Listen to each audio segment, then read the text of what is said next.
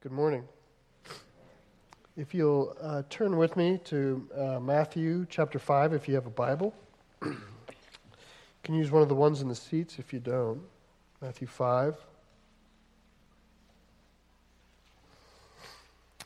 And while you turn there, um, I'd like to ask you to think of a time when you, in your life, where you felt like you really stood out or that you were different. Can be, we'll start easy, just any time that you sort of st- stuck out. In middle school, I went to school with girls' shoes on once. Stuck out. Don't do that. It's time you people you were different. Now, I want to add something to that. Think of a time in your life where you were different um, because of a decision you had to make. Like you had to decide, um, I can't do that anymore. Like an occasion where your difference is actually attached to, to something like a conviction. Like I used to often go into that building and I would have that drink but I can't go into that building anymore. I can't have that drink anymore. Uh, or, uh, you know, where you are among people and you're having to make a decision that's going to set you apart from them and you're going to feel that distance. It's a calculated cost. Can you think of a time in your life where you've had to do that? Maybe you were at a bus stop as a kid waiting for the bus and you know there's the there's almost always the runt of the litter at a bus stop. That was my experience growing up. And a time when you finally said, you know what, that kid cannot be alone anymore. It's going to cost you, right? It's going to cost you your lunch table. Or a time, maybe at work, uh, where you thought, there is a more ethical way we should be talking. So I have to say this or I don't want to keep saying them. I want you to think of your own. But then I don't want the awkward silence. So what do I do about this?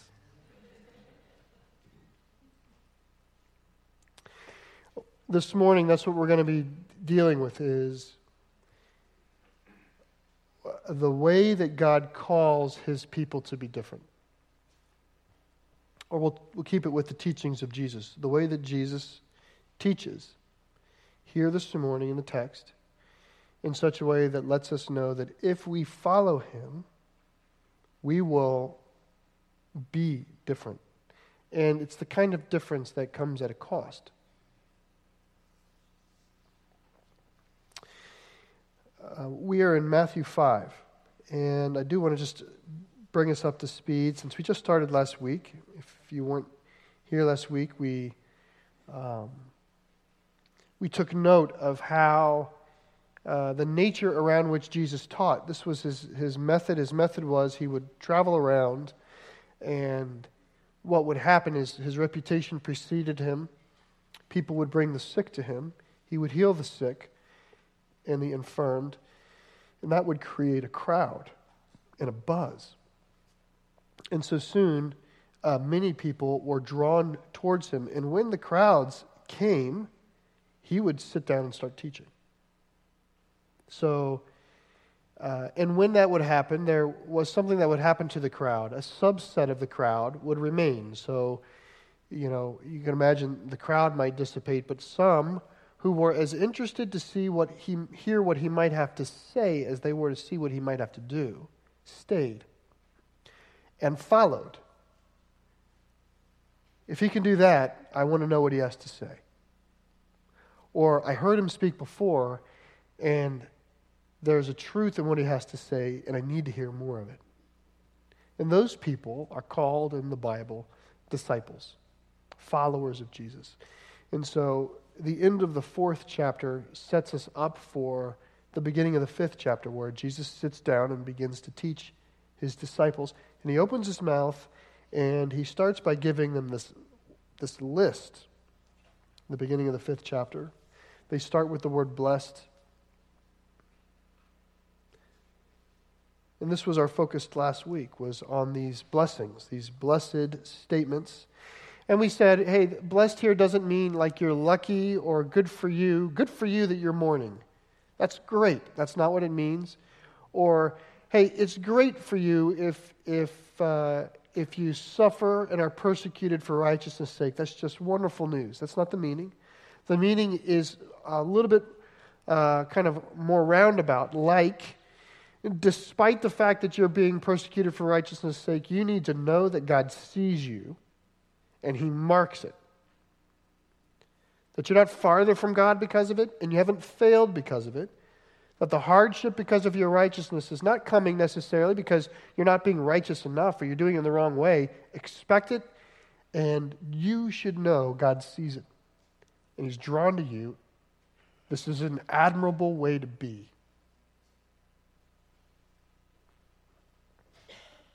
And there's this list, right? The poor in spirit, those who know their need of God. There's those who mourn, those who are meek, those who hunger and thirst for righteousness, those who are merciful, pure in heart, peacemakers, persecuted for the sake of righteousness. Blessed are they.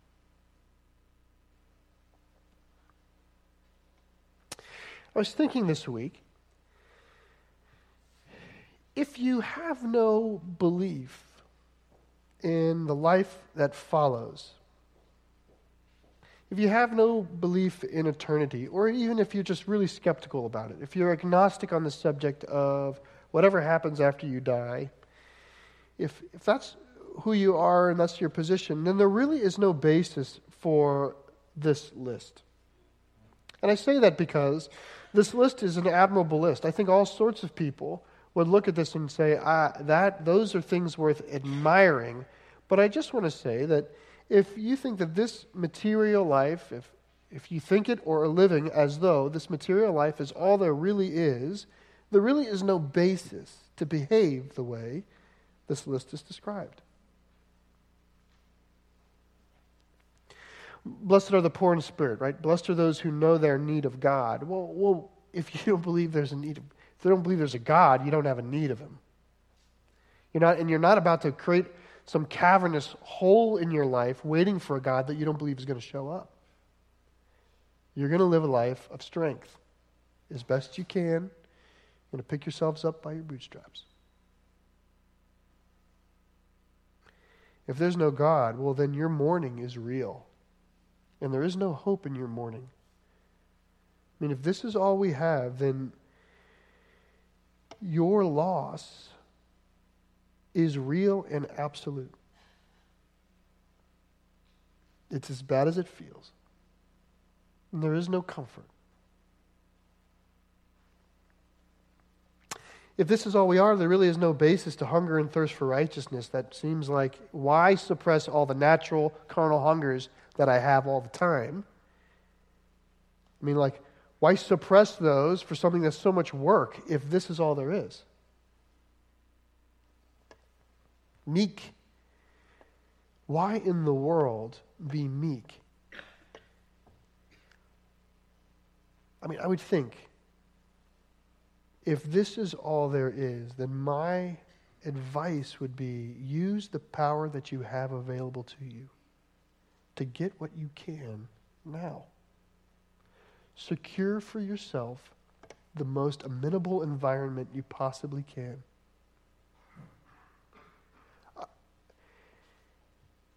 That's not a practical statement, that's a highly theological statement. That's the best theology I can offer if there's no theo in your ology.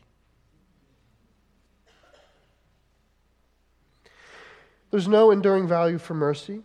Why? There's no gain for purity. Why? There's no just reward for sacrificial peacemaking. Why would you do it? There's certainly no reason to suffer for righteousness' sake. Why would you do that? It's just worth noting right off the bat that this list, which resonates so deeply, I believe, in the hearts of mankind, as, as uh, I'll, I'll, just share with you. I, I, when I was in Israel two years ago, pretty much today, two years ago today, um, I had a bus driver who was uh, m- modest Jew. He was ethnic Jew and largely secular. And we came to the mountain where apparently the Sermon on the Mount took place, which is probably is not true. Okay, uh, most of those sites are kind of sites of antiquity, but uh, nonetheless, we were going to get out and have a time of meditation and prayer at the Mount of the Beatitudes, and we pull up, and our guide he says to me, "I have to be honest with you." He says to the, the bus, "I have to be honest with you. I I don't really observe Christianity, and I'm not very religious, but."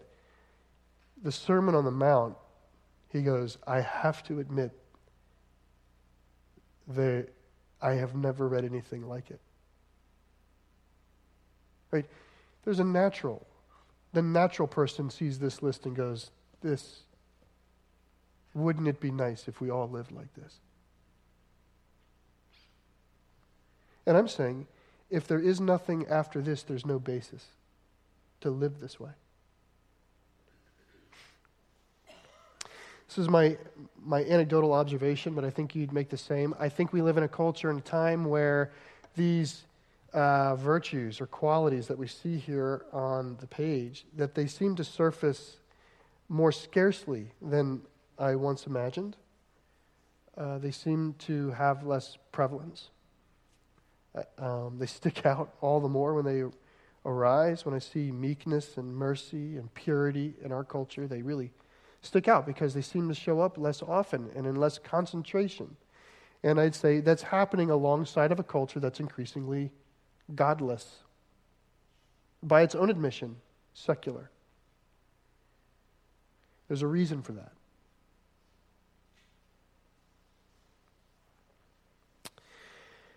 Okay. Well, last week we ended on the 10th verse. And this morning we're going to pick up at the 11th verse, which is going to sound similar to the 10th. The 10th says, Blessed are those who are persecuted for righteousness' sake, for theirs is the kingdom of heaven. It's going to sound similar, but there's also a few important differences. Let me read 11 and 12. Blessed are you when others revile you and persecute you and utter all kinds of evil against you falsely on my account. Rejoice and be glad, for your reward is great in heaven for so they persecuted the prophets who were before you. Now, I think you can probably hear the similarity there. But there are a couple differences. Uh, the first difference is the fact that the whole list is about this indiscriminate they. Blessed are those who mourn, blessed are the meek. It's some they, some third person plural crowd that's not really described. But uh, verse 11 is not they, it's you. It's second person plural. Blessed are you. So, working down the list as Jesus is teaching, he's talking about sort of indiscriminate theys, these imaginary, at least undefined groups of people and categories of people that are throughout, almost as though we can be kind of comfortably invited into living like them, it, it, towards them. Uh, but they're this non defined groups. But he ends with you. And another thing he does is uh, all down the list, you know, blessed are those who mourn, they will be comforted. What comes to the mourners is non personal. There's really not a person that has anything to do with it. When you get down to verse 11, blessed are those who are Blessed are you when people revile you and persecute you and say all manner of evil things about you. What? Falsely because of me. It's because, because of me. I just want us to observe what the teacher's done here. He started teaching, talking about a non discriminate group of people, and he's ended talking about you those of you who are following, right? To, the you there are the people following him. He's talking about you and him. We have arrived fairly quickly in this sermon to whoever this man is. he is encouraging me in light of the notion that I may one day be persecuted and hated because of him.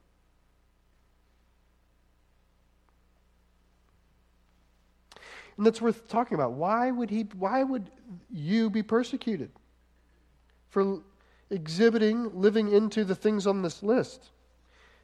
Well, why in the world would you be persecuted for that? I mean, forget for a second all that you know about Jesus, the whole story, because let's just tell ourselves in the fifth chapter of Matthew, those following Jesus don't know the whole story. We can't assume that they know everything about Jesus and all those things. Even the disciples at this moment in the Gospels don't really know who they're following. They're on the way to knowing who they're following.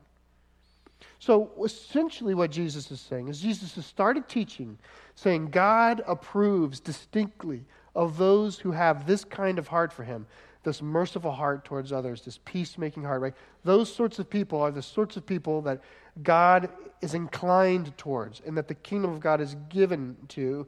And He says, and watch out, because one day you're going to, you think this too much and you're going to find yourself persecuted. How does that happen? How does it happen that you and I would begin to manifest the things on this list that we think most people would say are good things, and we find ourselves persecuted?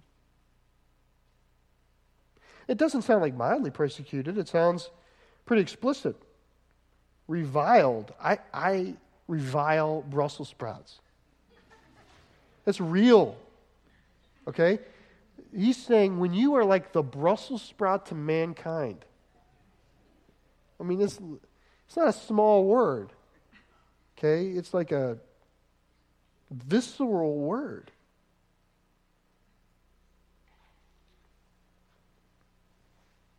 Aren't these good things?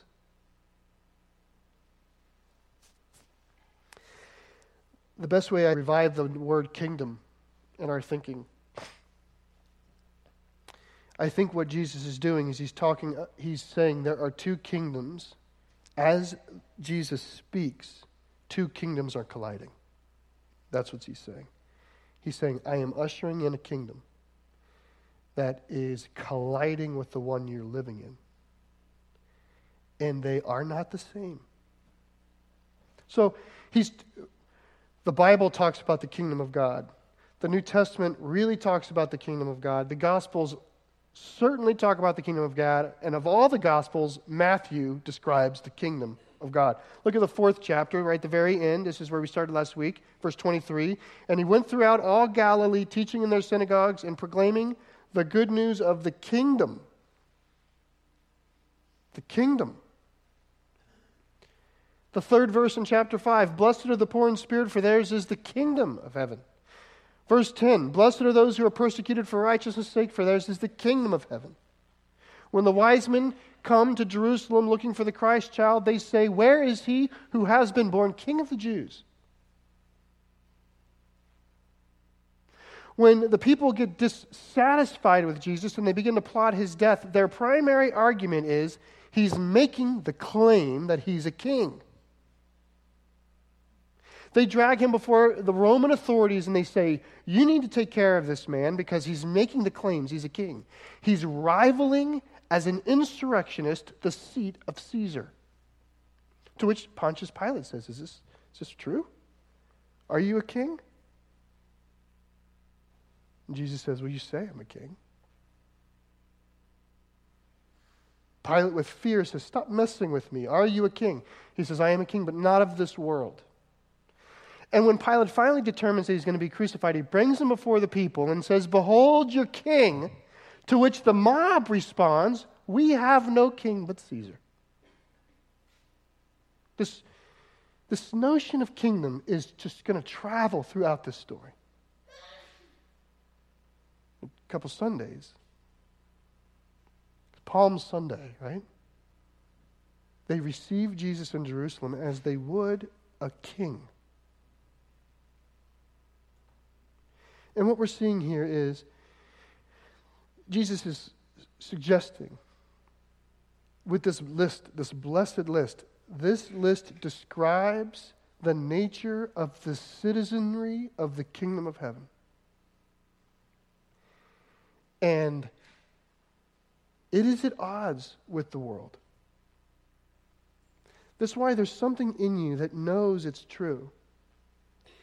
And at the same time, there's something in us that doesn't like to do it.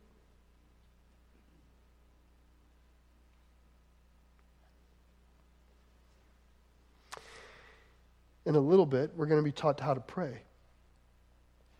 And Jesus is going to say this You should say, Thy kingdom come, thy will be done.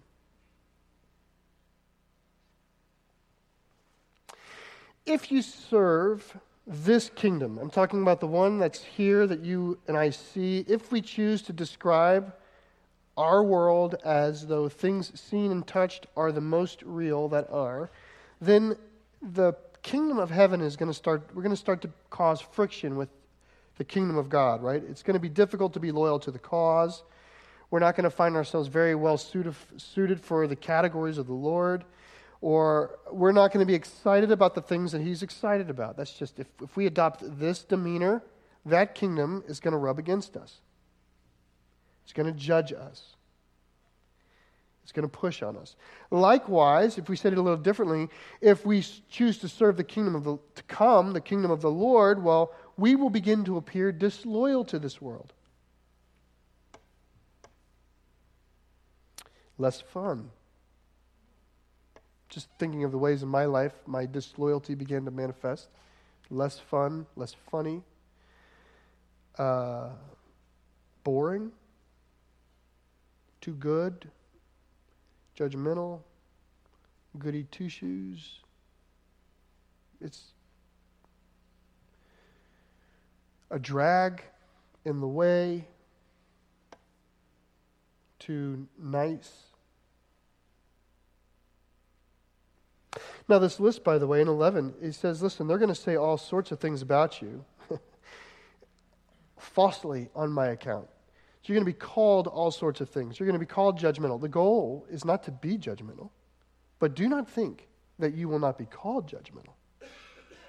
The, you're going to get called it because the kingdom of God pushes against this world.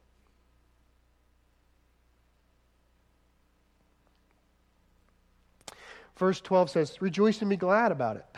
like, hey, isn't that great? He's not saying that. He's saying, think of the gain one day. Think of what you're being brought into. Rejoice. You can rejoice and be glad in this affliction and in this persecution because it's a sign and a signet that you are on the path, you are following the Lord, and you know that it will end well for you because there is a life to come. So there's this way of encouraging. Rejoice and be glad because it, it, it should let you resonate that you're in harmony with Jesus. And your great is your reward.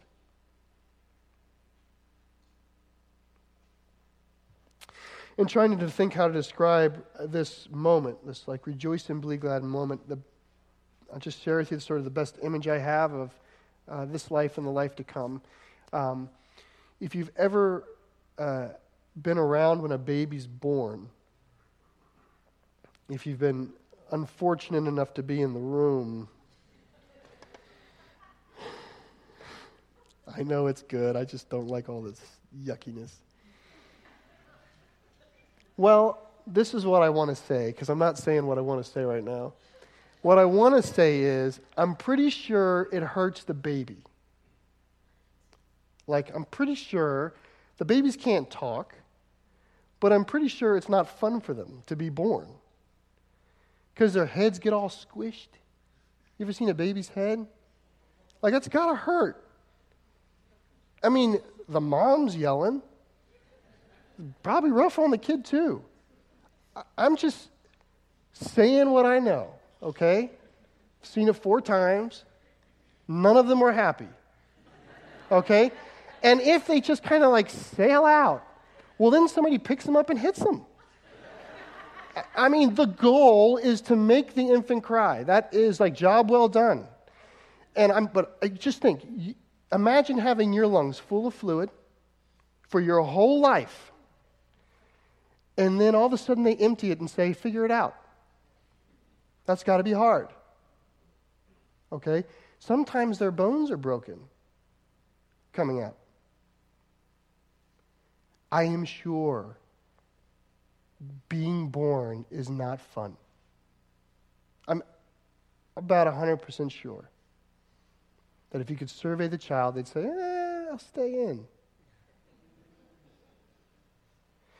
But the funny thing is, is when they come out in the midst of all the pain, right? It's when the baby starts crying, slap, wah, everybody rejoices. This is great. So everyone around, everyone who knows what's just happened knows this is a great and splendid and glorious moment. This is the best moment. This is the greatest moment. But the infant, now the, the infant is in shock. Now, no one has ever come to me in counseling to say they have to complain about their journey through the birth canal or they need an apology. You can't remember. You can't remember that experience. And this is why we just assume there's no pain, is because we can't remember it.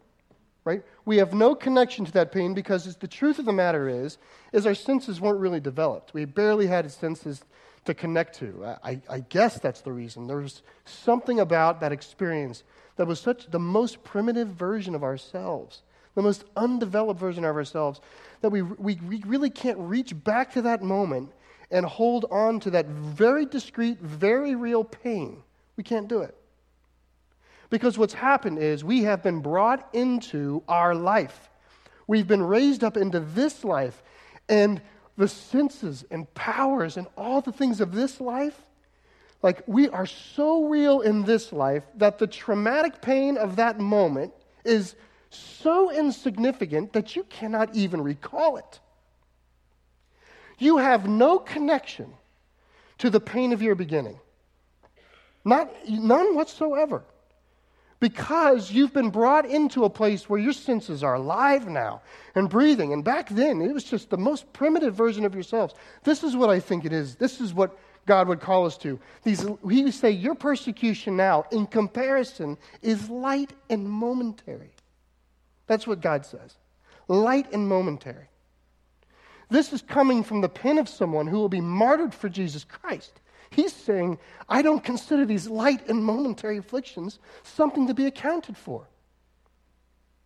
In fact, he describes us as though we are in labor pains being born. He's describing our lives as the pain that we can't even remember in light of where we're coming to.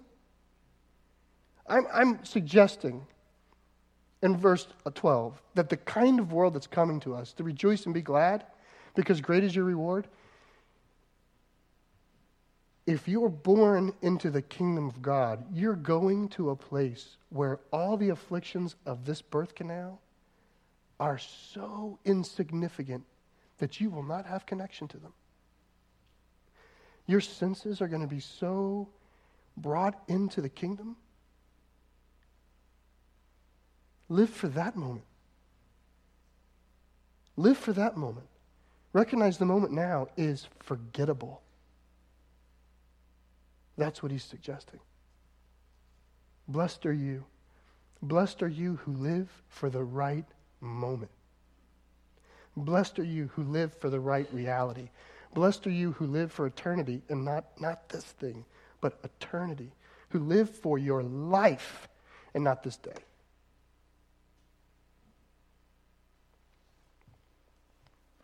He's going to connect it in verse 13. There's going to be this, this uh, very artful pivot.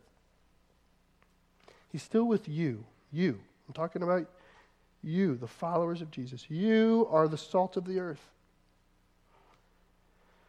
But if salt has lost its taste, how shall its saltiness be restored? It's no longer good for anything except to be thrown out and trampled under people's feet. You are the light of the world. A city set on a hill cannot be hidden, nor do people light a lamp and put it under a basket, but on a stand, and it gives light to all in the house. In the same way, let your light shine before others so that they may see your good works and give glory to your Father who is in heaven. Now, it's interesting what's happening here. Because the way the, his sermon starts, he describes the nature of God's people. Right? Blessed are these kinds of people. And we get these sorts of lists throughout the Bible fruits of the Spirit, these just things that you go, yes, a person of God lives that way. But then he redirects us in verse 13 to say, listen, it's more than just piety. It's more than just you being holy. God's not raising you to be a monk on a mountain or to be quiet in your piety. You are the salt of the earth. It's for a reason. When I think of salt, I typically think it's the thing on the table that I shake into my food and makes things taste better, which they did use salt for that purpose back then. But I think uh, more likely, more likely the, pers- the, the leading perspective, the leading thought that those hearing would have had with salt would have been salt as a use of a as a preservative. That's how it was daily used in antiquity. Is you have meat, you need to salt it or it'll rot. You have fish, you need to salt it or it'll rot. That's what they would do. That's their daily use of salt was as a preservative. In other words, Jesus is saying to his followers, you should see the world as though it is in decay. You should see the earth as though it is rotting away.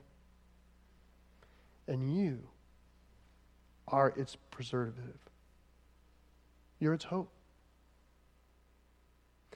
Your life saves it. That's what he's saying. A lot of the salt would come out of the Dead Sea in Israel, unsurprisingly. It would come out of the Dead Sea, and a lot of times it was just, it was not pure like your, I don't know, iodinized salt, whatever you use, sodium chloride. Whew. That it's not that pure back then. It would be, it'd have a lot of uh, other impurities in it. So you could have occasions where you were using salt, you were using what you thought was salt because it looked like salt, but it was just mixed in with so many impurities it wasn't being effective. That's what he's saying. He's saying, You're the salt of the earth. If you're not salty, what good are you? What good are you? And it puts it begins to push create this tension for us because we know that if we live a life like Jesus' teaching that eventually, right, if we live a life of that kingdom and not this kingdom, well, these two kingdoms are at odds. So eventually we will find ourselves at odds with those around us, right? We will be having to make difficult decisions about what we're going to say and what we're going to do and things that are going to start costing us in this world because we're no longer of this world. We're in the labor pains. We're passing through the canal into the other world. And so we're beginning to feel these light and momentary afflictions of what it's costing to empty out our lungs and finally breathe in the Holy Spirit. I mean, that's what's happening in this life right now. And what he's saying is, is in that tension, you need to know when you're thinking, maybe I'll just back it off a little bit. Maybe rather than standing out, I'll just fold or hide. He's saying, if you're not salty, you're not useful. I'm raising you for conflict. Not to be a jerk, not to be judgmental, not to bash anyone over the head. If you simply seek the kingdom of God, you are in conflict. You cannot prevent it. And if you avoid conflict, you are not useful quiet, personal piety is myth. It's sanctimonious, tasteless faith. Same with light. You're the light of the world. The image there is the world is wandering in darkness. They this kingdom is dark and that kingdom is light. He has brought us into the kingdom of light. And he's saying, You, in your distinctness, represent light. Now, there will invariably, invariably be people who will say, Turn the light out. They will. But some will come. Some will come. That's the image there. You're sitting on a hill. Like, you're going to be, someone's going to crest the hill and be like, Thank God. I'm out. I've been walking all night. You ever, you ever been traveling and you see a campfire? You've been hiking, and the sun's gone down, you're getting a little nervous, am I lost? And then you see that campfire? You know, there's such a warmth, right? There, are others in this world that are wandering, and God is saying, but when they see the light, they'll come. And you're it.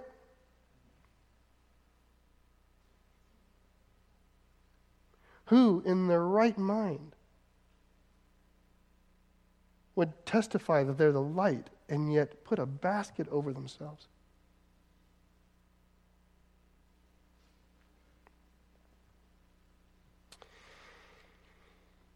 I have in my mind, and I'll close with this thought. I have in my mind a thought that some of you, you, you work and you trade in businesses that deal with power. The truth is, all of us do. There's, our home can become an industry of power.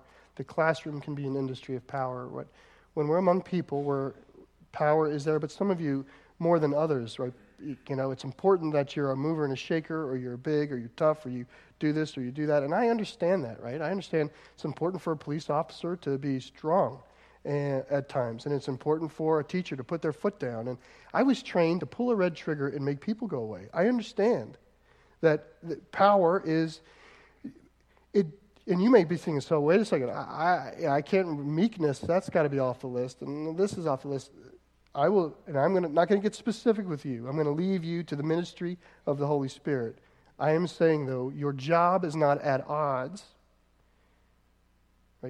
I mean, good labor is not at odds with the kingdom of God. There may be things that will cost you. That's the point. I am not trying to bail you out of that.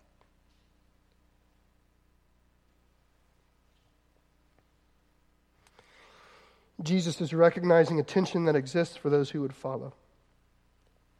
There's a way that's good, but it runs counter to the kingdom of this world. And you have to make a choice. This teaching puts a choice in front of us. It's a choice. Are you part of the kingdom of God or are you part of the kingdom of man? One kingdom offers this it offers meaning and purpose now, and a richness in the life to come that's great the other says, stay as you are, get what you can, and act like there is no tomorrow.